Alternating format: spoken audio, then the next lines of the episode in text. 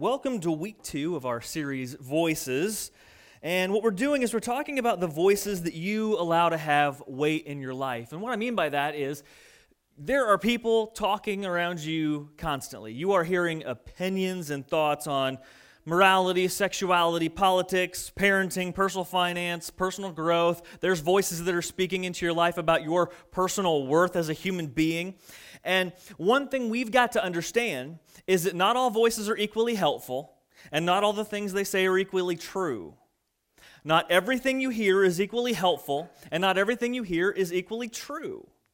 And so we have to be people who are careful about which voices that we listen to. And one thing I want us to understand through this series, if I can encourage you towards anything, it's that we need to choose carefully to whom we listen. We need to choose carefully to whom we listen because you know you can't underestimate the power and influence of the words that you're, you're going to hear day in and day out um, i still remember when my i guess it was my second youth minister had two uh, when he kind of sat me down early on in my faith in a conversation we had because I'd been a Christian for a couple of years and you know as a believer I have new life in Christ. You know I can say goodbye to the old way I was living and strike out on a new path that's obedient to Jesus. But my life outside of going to church and you know being in the church building a couple times on Sunday really didn't change. Like I was really kind of the same person. And one day he sat me down and he just was a little stern because I think that's just what I needed. And he said, Hey, if you are going to claim to follow Jesus, then you're actually at some point going to have to do some following. Uh, wait. So you mean this isn't just like a hobby? This isn't just a way to kill a Sunday? This isn't just like my ticket into heaven? Like if I'm going to be a Christian, like it's like you mean I got to give like everything and follow Jesus with everything? And yeah. And I, I, was just like the day, like the light bulb went off because he sat me down and spoke to me some very serious truth. Another conversation that I remember uh, was from uh, was with Brian Mills. Brian Mills is now the, the senior pastor at Hope Church in Springfield, but at the time he was my dorm dad at Lincoln. And we were having a conversation, and he said one sentence that changed the course of my life. And I remember the sentence to this day. He said, It sounds like you know what you need to do, you're just afraid to do it. And I won't get into the details of the conversation, but that one sentence cut through all my excuses, all the lies I'd been telling myself. And he, he knew exactly what he needed to say, and that changed the course of my life. And I knew what sins to let go of, what behaviors to let go of, and what path to walk forward in.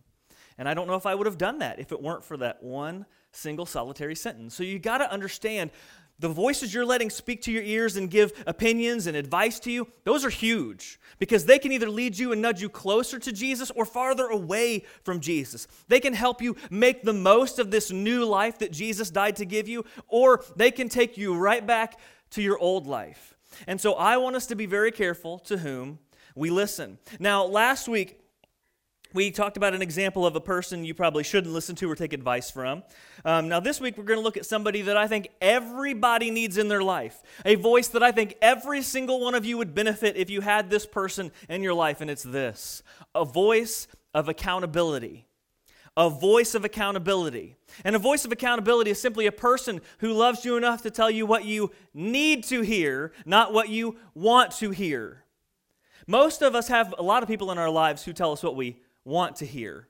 You know, you're broke and you bought that new car, and all your friends go, "Wow, it's so nice, great for you." And but there's somebody out there going, "Well, you're not, you can't afford that car. Like, why'd you buy that car for? Take it back right now. You're to be in a huge mess." The voice of accountability is that person who actually loves you enough to have the awkward conversation, the difficult conversation, to tell you the truth, not just feel good fluff. And we all need a voice of accountability in your life. Even if you're here today and you're not really a Christian and you say, I'm not even sure if I believe some of this stuff, I think everybody needs a voice of accountability because a voice of accountability can help you see past your emotions, see past your foolishness, see past whatever blinders you may have on, and help you walk forward in a better path. But if you're a believer, I think you gotta have somebody in your life who loves you enough to tell you what you need to hear, not just what you want to hear. And this kind of voice, though, it is not popular. And it's, it's easy to understand why, because nobody likes being told they're wrong, right? You don't love being told that you're wrong. I don't love being told that I've made huge mistakes. But when somebody sits you down, our, our common response is to call them judgmental, Mind your own business. Who do you think you are? You think you're so perfect telling me how I should live my life? But yet, we need this person. And it's often, I know so many people who have looked back on a conversation they had and they ridiculed the person for telling them something they needed to hear. And years later, they said, Man, I wish I would have listened to that. Like, that pretty much describes my teenage years. I mean, you know how long it took me just to be like, my mom and dad are right. Like, it took me so long to get the words out of my mouth, and it took me even longer to be okay with saying those words. Like, my mom and dad were so right about so many things, and it still hurts a little bit to say that. Um, now, what we're going to do today is we're going to go into a story that I think illustrates the perfect need for accountability, the perfect reason why you and I need accountability. And it's going to be in the book of 2 Samuel. 2 Samuel, if you got a Bible and you want to head there, 2 Samuel chapter, uh, uh, chapters 11 and 12. And this is a very famous story of temptation and betrayal, lies, scandal, ultimately confrontation. And it's not a soap opera, but it's the very real story that many of us have heard the story of David and Bathsheba. And the story is divided into two parts. Chapter 11 is basically about uh, David's sin, David's colossal, snowballing sin. And then chapter 12 is the prophet Nathan confronting David about his sin. And we're going to look at both parts in turn, but we're going to spend most of the time in chapter 11 because until you realize how much of a mess you can get yourself into, we're not going to appreciate having a voice on the outside who tells us what we need to hear. So 2 Samuel chapter 11, we'll start in verse 1. It says in the spring, at the time when kings go off to war, David sent Joab out with the king's men and the whole Israelite army, they destroyed the Ammonites and besieged Rabbah. Now, if you were here last week, we looked at a story where the Ammonite king kind of insulted Israel and David went out to fight them. Well, this week's story takes place in the middle of last week's story. That just just for fun fact for the day. Okay? But it says David remained instead of going out to fight, David remained in Jerusalem. And one evening, David got up from his bed and he walked around on the roof of the palace. And from the roof, he saw a woman bathing. The woman was very beautiful, and David sent someone to find out about her.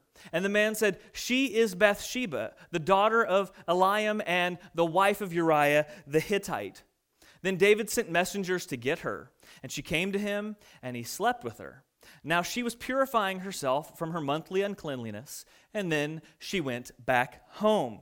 And so we start to get into this really, really, really messy situation. I mean, it's already messy, and we're just getting started. Like, we're only like four verses in, and it's going to be a whole nasty mess by the time we get through this stuff. And what we start to see here is the, this the nastiness of sin. And I'm going to tell you two really obvious truths about sin that we get revealed here. Uh, the first one is you never know when temptation's going to strike. You just never know. Like sometimes you're going into a situation and you know, I'm going to be tempted to do something dumb. All right? Most of the time when I get on Facebook, I think I'm going to be tempted to respond to someone's comment. And I don't need to do that. Okay? Because sometimes you can read something on the internet and walk away. You don't have to start an argument in the comment section on Facebook or anything else for that matter, okay? And so I think, okay, Anthony, you're going to be tempted to start a fight, to say something silly and stupid and mean. Just walk away. So sometimes you know temptation is going to come your way, but sometimes you don't. Sometimes it'll just pop up when your guard is down and you are not expecting it. David did not go looking for temptation. He just got up and went to the roof, okay? Um, we think this is weird because if you drove by and saw me sitting on my roof, you would think, what is he doing up there? Um, one, because he's not qualified to fix anything. And two, we just don't see people on roofs a lot, right? Well, in Israel, they often had uh, the, the tops of their houses were a flat, open space where people would commonly go to kind of cool off because it got really, really hot there. And going up where there was a breeze was better than sitting down in a stifling bedroom. And so he just went up doing something that many, many Israelites often did. And he found temptation, or rather, temptation, I think, found him. The second thing about temptation and sin that we learn here is that sometimes you will have complete freedom to give into that temptation. You see, sometimes it's going to surprise you, and you're going to have you're going to have temptation show up, and you're going to be tempted to do something that you know is wrong. But sometimes it's going to surprise you, and not only are you going to be tempted, but you're going to have the opportunity to give into that sin. And that's what David had here. You see, um, David, it, he was the king. And I don't know if you know this about kings because we don't have one, but kings can do whatever they want. Like in a true monarchy, the king can do whatever they want to do. Their word is basically law, and that's kind of how it was. And so David could do anything he wanted, and nobody could really call him on it because he could just make you disappear. And if he wanted to. And so David, you know, you notice he's not doing this in secret. He's not sneaking. He says, okay, hey, who's that girl? Go find out who she is. So they go over there. Oh, yeah, that's Bathsheba. He gets some messengers. Go get her, bring her over here. Those guys probably aren't dumb. They know when a girl came in, a beautiful woman comes in for a couple hours and then gets taken back home, they probably knew what was going on. But David didn't care because he had all the freedom, all of the opportunity to give into that temptation. And sometimes you will too. You will have complete freedom to give into your temptation, and no one will say anything to you, or no one will even know about it because you have that much of an opportunity. Uh, for instance, um, there are some of you probably, some of you guys at work, you work around only guys. And you can have shop talk, locker room talk, whatever you call it, but you can say things at work, and other people say things at work that if your mom or your wife heard, they would smack your face onto the floor, right? But it's okay there, and no one's going to call you on it. You have freedom to say those things. You probably know, yeah, I probably shouldn't say those things, but you have the freedom to. It's accepted, it's even maybe encouraged, and so you get away with it. Some of you have a group of friends at work or at uh, just socially, hopefully not at church, but oftentimes it happens at churches, a group of friends where you get together and everything you say is just gossip. You say, you know what I heard, you know what she said, you know what I think is going on there, and you can just gossip and stir up these stories. And yeah, the Bible says it's wrong, but it's really fun, and everybody else is doing it, and no one's going to tell on me because if someone says hey, they were gossiping about you, that means they were in the conversation gossiping about you too. So nobody's really going to rat you out for gossiping. And so you have the opportunity to give into that temptation. Or some of you, you have moments alone every day, and you could give into a whole host of sins because you have hours by yourself where no one is around. You can get on your computer and look at things that you should not look at, and no one will ever be the wiser if you cover your tracks well enough. We have tremendous freedom sometimes to give into our sin. And so when sin surprises you and you have opportunity, that can be very, very dangerous, as David found out, and he gave in to his temptation. And the story goes on because you think, oh, that was a really bad thing he did. Uh, ain't, we ain't even getting started.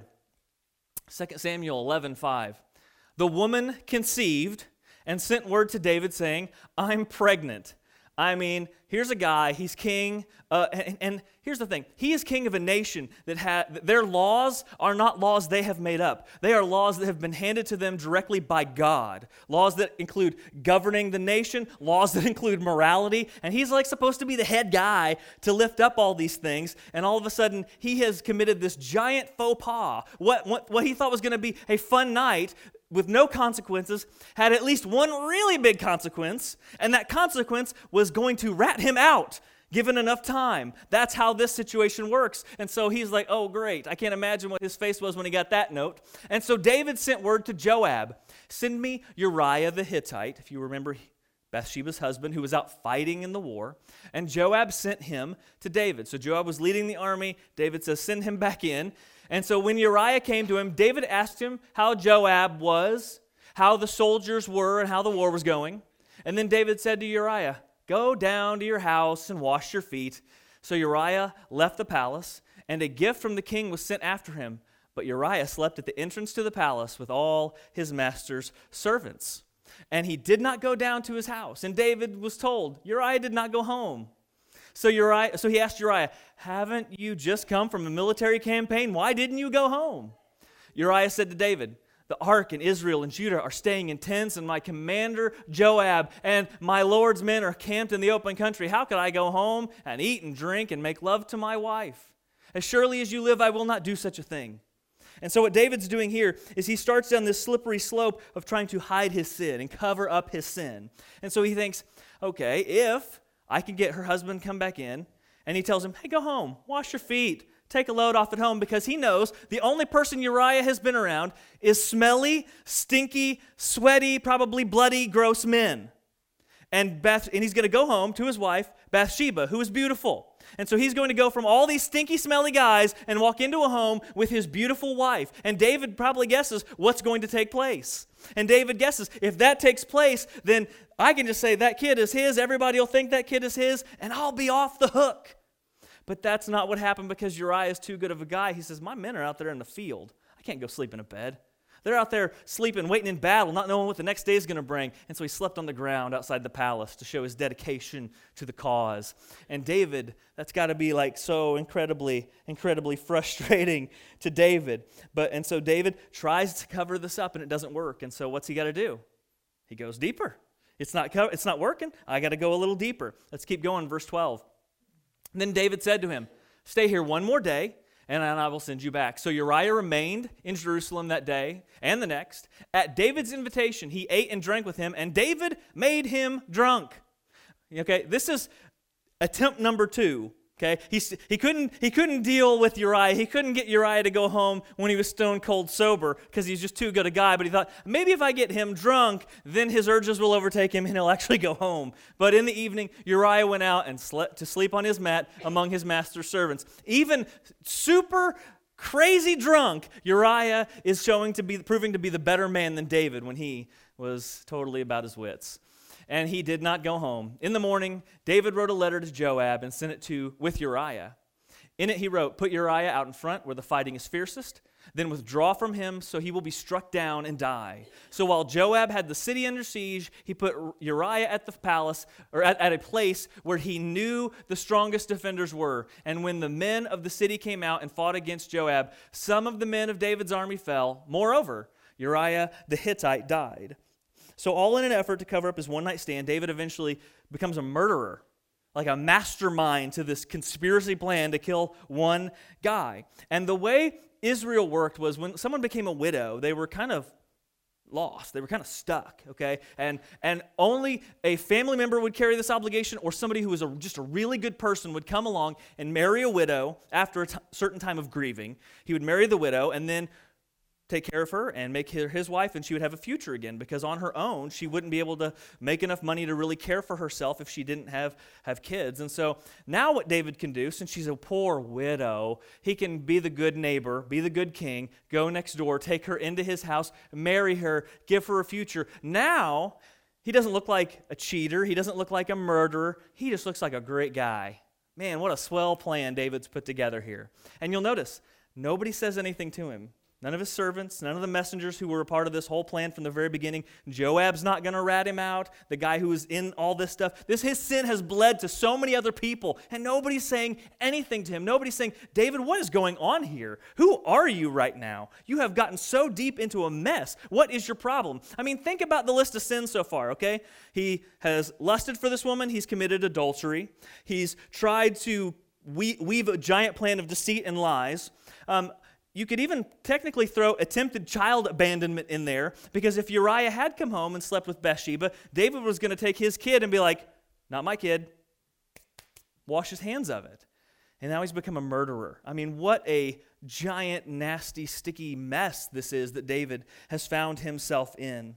And nobody says a word until Nathan the prophet walks in to speak some truth to David in love. And uh, the word prophet in the Old Testament, it's not somebody who's a fortune teller, okay? He didn't come in with like tarot cards or a crystal ball, okay?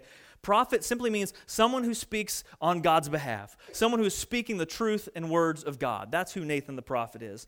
So let's jump down to chapter 12, verse 1. And the Lord sent Nathan to David.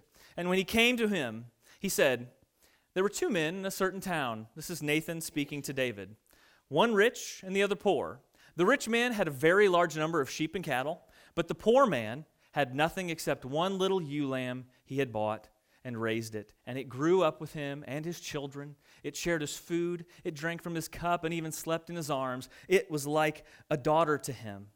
Now a traveler came to the rich man, but the rich man refrained from taking one of his own sheep or cattle to prepare a meal for the traveler who had come to him. Instead, he took the ewe lamb that belonged to the poor man and prepared it for the one who had come. And David burned with anger against that man and said to Nathan, As surely as the Lord lives, this man who did this must die. He must pay for that lamb four times over because he did such a thing and had no pity. Now, Nathan comes to David to kind of start speaking the truth. And you might, at this point, kind of think, What's going on? What's he talking about? A rich man and a poor man and a lamb? What does this have to do with what David has done? Well, he's so smart because David doesn't see what's going on. in, in a clear light. And so instead of, and, and David has been completely unaffected by his own sin. And so rather than, than try to make David mad at like trying to like call David out directly. He gets David mad at this situation. He starts telling the story that is representative of David's situation. And it, you might think it's kind of a weird story, you know, it's a lamb that a guy really loves. It says it sleeps in his bed, it eats his food, and you might think, who does that to a sheep? I know we got people in this church who got goats, you know. What kind of weird thing is this? I mean, because we don't have sheep in abundance around here, okay? But okay, but it, but it basically is laying out this was this guy's pet. And some of you have cats and dogs that sleep in your bed, right? Okay? Some of you have cats and dogs that eat the food off your dinner table and they drink the water from your faucet, okay? It's like your pet, okay? Now, just in case, I, am going to just show you these pictures I found this week, okay? I mean, look at that face. Isn't that, I mean, that is cuter than most of your dogs and cats. It's definitely cuter than all your cats and than most of your dogs, okay? How about this one? Look at that. And, and, on top of that, okay, you think this thing's sleeping in his bed. Well, it's basically made of pillow stuffing, so why wouldn't you want this thing sleeping in bed with you, right? I mean, how cute is that? Okay, so this story's not so weird, all right? This is, I mean, if it's a pet, that thing is the cutest animal I have ever seen in my life. A few years ago when we were in Ireland, we got to hold one and did we did you feed it? Did you bottle feed it? She bottle fed it. I mean, they're cute little things, okay? They're they're really really sweet. Okay, so this isn't so weird, but what he's trying to show David is a man who has everything and a man who has next to nothing. And the man who has everything steals from the man who has nothing. And so he gets David mad about this one situation. And it's hilarious almost that David gets mad at the story, okay? Again, there's a laundry list of all the things David's done, right? And he's like, I mean, burning with rage over somebody who stole a sheep. And he's not mad at all about any of the things he's done, but this tiny little theft, he just like can't get over it. He's so angry and he's so enraged. How can somebody who has done all of these things even possibly have a right to get mad and cast judgment on somebody who's done only a little thing? Well, that brings us to, I think, the most powerful and dangerous part of giving into sin for the long term is that eventually, if left unchecked, it will become, you will become numb to your own sin, and I will become numb to my own sin. Meaning that if you entertain something long enough, your conscience might speak out at first, but you will silence your conscience. It is like shoving a sock in the mouth of your conscience over and over and over again until your conscience is little more than a whisper a mile away if we keep giving into sin over and over again, it doesn't bother us anymore. And we can still see other people's mistakes and get mad at them and judge them all the while we've got this huge load of, of junk that we're carrying and not even feeling bad about anymore. I mentioned a couple of things earlier, you know, talking about that, like women like that at work, you don't even feel bad about it anymore because that's just normal. This is how people are at your work. Okay, that's why when all the president stuff went around a long time ago, a lot of people were like, that's just locker room talk and didn't think anything was wrong with it. Okay, well, it's locker room talk to some, and we get used to it over and over again, and it stops being shocking. It stops being devastating after we let it go long enough. Um, some people gossip, and it's not wrong. That's just talking about the town's events, talking about what's going on around with all my friends and what's happening. It's just keeping up with the day's news, you know, and we don't feel bad about it anymore. Some people have a pornography habit. Maybe some of you do, and you don't even think about it anymore. It doesn't even make you feel guilty anymore. It used to, but not anymore. And you watch, you hear the voices that are on TV shows, and they talk about it like it's normal, and you think, oh, this is just normal. I'm, I'm glad my conscience does, has figured that out. And over time, you can pile sin upon sin upon sin, and you will numb yourself to its effects. You will numb yourself to the level of evil that exists in your life. And that is just true of all sin. And that's probably true of most of us in this room. Most of us probably have something that we have been doing almost our whole life, or at least for years, and we don't even notice it anymore because it's just, it's like an old friend. It's like a stain on the carpet. You don't notice the stain anymore after you've been around it for long enough. And so, because of our tendency to overlook our own sin, because of our tendency to have sin drag us deeper and deeper into itself, and because of our tendency to silence our conscience with sin over time, that is why we need a, vo- a voice of accountability in our lives. That is why you need somebody who will speak the truth to you in love. And the story goes on. Then Nathanael says to David, You are the man. And I hit a little pause here. Remember, he's just been building the story. This isn't like, You're the man, David. You're so awesome. This isn't that kind of you are the man. This is, hey, here's that guy you're mad at. That's you. This is what the Lord says, the God of Israel says I anointed you king over Israel, and I delivered you from the hand of Saul. I gave you your master's house. I gave your master's house to you, and your master's wives into your arms. I gave you all of Israel and Judah, and if this had been too little, I would have given you even more. Why did you despise the word of the Lord by doing what is evil in his eyes? You struck down Uriah the Hittite with the sword and took his wife to be your own. Notice, David used other people to do some of those things. But God puts the responsibility squarely on David's shoulders because he had the power, the authority. He says, You killed him with the sword of the Ammonites. Now, therefore, the sword will never depart from your house, because you despised me and took the wife of Uriah the Hittite to be your own. This is what the Lord says Out of your own household, I am going to bring calamity on you. Before your very eyes, I will take your wives and give them to one who is close to you, and he will sleep with your wives in broad daylight. You did it in secret, but I will do these things in broad daylight before all Israel. And then David said to Nathan, I have sinned against the Lord. And that seems like such a tiny little sentence um, in the midst of all this sin. You know, you might think, uh huh, you're just saying that because you got caught. You know, you've known people. They were only guilty because they got caught. My kids, man, they are guilty. And the only reason they feel bad or say sorry is because I caught them. And the only reason I caught them is because they're five and three and they're really lousy at hiding stuff. Thank goodness at this point, I'm sure I'll, I'll hear stories when they're grown about all the things they snuck past me. But, you know, he, but, but what we have here, if you go on and read the rest of the story, and if you, especially if you want to read later, Psalm 51.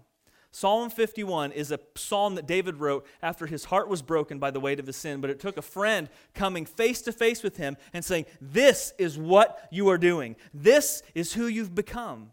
This is what you have done in the sight of others and in the sight of God. And Nathan was that voice of accountability that David desperately heard. A voice that cared enough about David, a voice that cared enough about God, a voice that cared enough about justice to say truth, to, to say, forget the consequences. Somebody has got to say something to this guy about what he's been doing.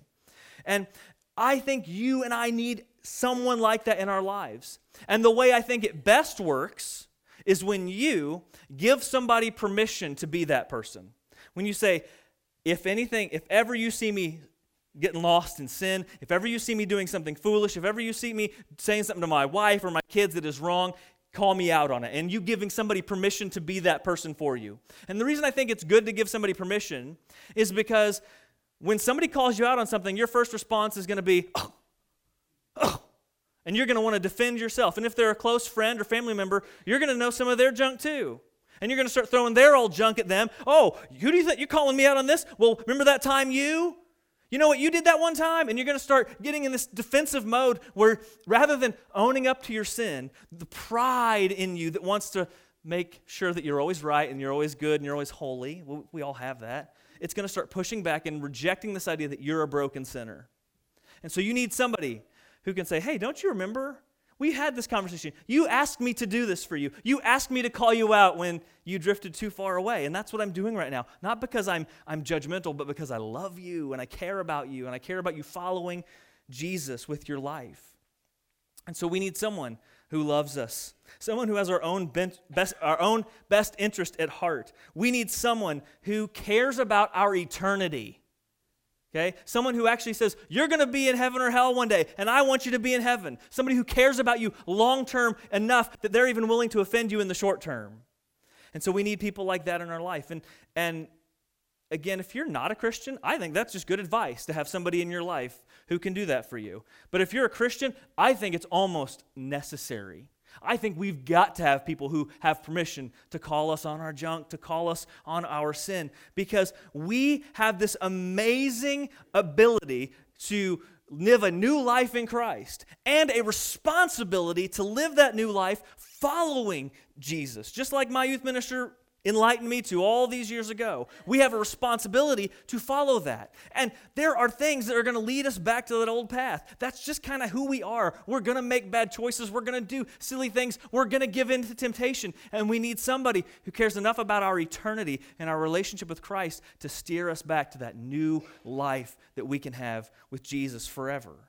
And so, again, if you're a Christian, if you claim to follow Jesus, if you have been baptized into his death and resurrection, then you have a new life for Jesus and a new life that you can walk in the likeness of Jesus. But again, you're going to drift. And you're going to fade into, into the old way of doing things out of habit, out of old temptation, out of a lack of dedication and obedience. I don't know what it is, but it's in those moments you need someone who will call you out on your sin and lead you back to the road that leads to Jesus and the road that leads to life. And you know what we have in Jesus, it is it is too valuable to throw away.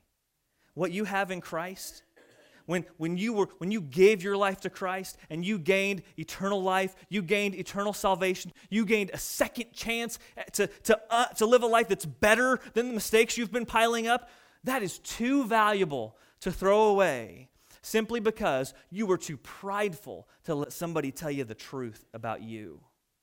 It is too valuable to throw away. You need a voice. I need a voice who's going to look at you and say, Sounds like you know what you're doing, you're just too afraid to admit it. You need somebody who will own that and take that to you. And so, if you don't have someone, I would encourage you get someone. If you don't have somebody that you've said, "Hey, I give you permission to be this for me, to be my voice of accountability," I would encourage you to do that sooner rather than later. Because right now, you might be thinking about something you got piled up. You, I might have stirred up your conscience here this morning, but guess what? If you don't do anything about it, it'll get quiet again. And so while it's still whispering in your ears, while it's still calling attention to your sin, give somebody permission who loves you to call you out on it. And if you don't think you need someone, I am so sorry that you have been in it so long that you no longer see the faults with you. And if you think you don't need it because you're not going to give in to anything, you're not, you have got a new life in Christ and you you've left a lot of stuff behind. Well, guess what? David wasn't looking for sin. Remember that. He was just getting some air. He was just trying to cool off in the middle of the night. You never know when something's going to find you. You've got to give somebody permission to call you on your sin. Someone who will tell you what you need to hear, not what you want to hear. Someone who can walk with you and help you walk a lifelong road of growth and vitality in Jesus. Let's pray. Father, we thank you for this time to talk about accountability. We thank you for the example of Nathan the prophet. We thank you that he was willing to call David on his sin. He was willing to be obedient to the words that you put in his mouth to speak them to a powerful king who everyone else was afraid of, who everyone else was just letting go on and do his merry thing, but, but he stood up for you.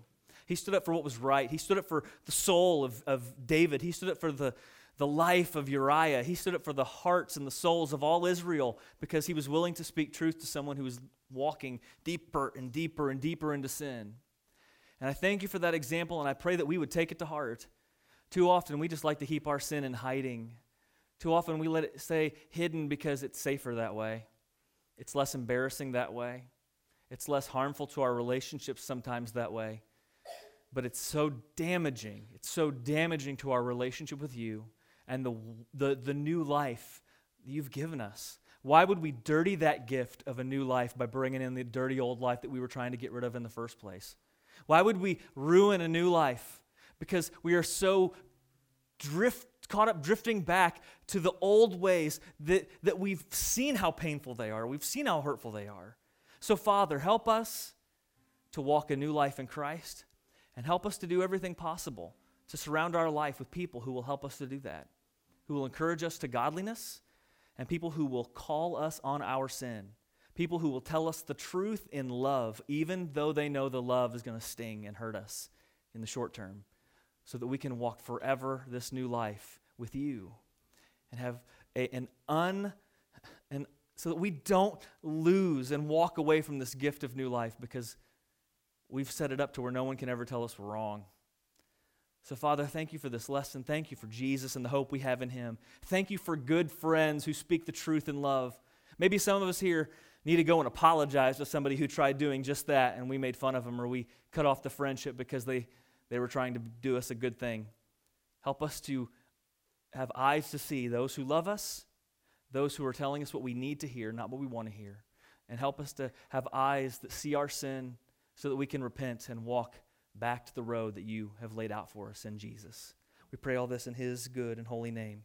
Amen.